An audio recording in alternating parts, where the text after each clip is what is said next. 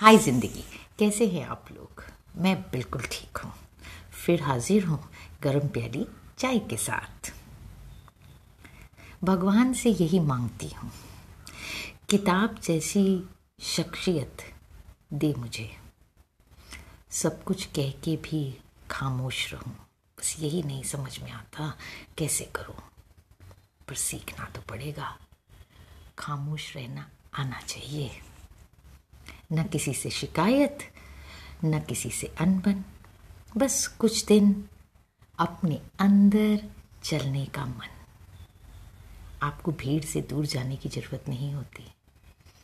आप भीड़ में भी अपने मन के अंदर जा सकते हैं और ज़िंदगी का मज़ा ले सकते हैं।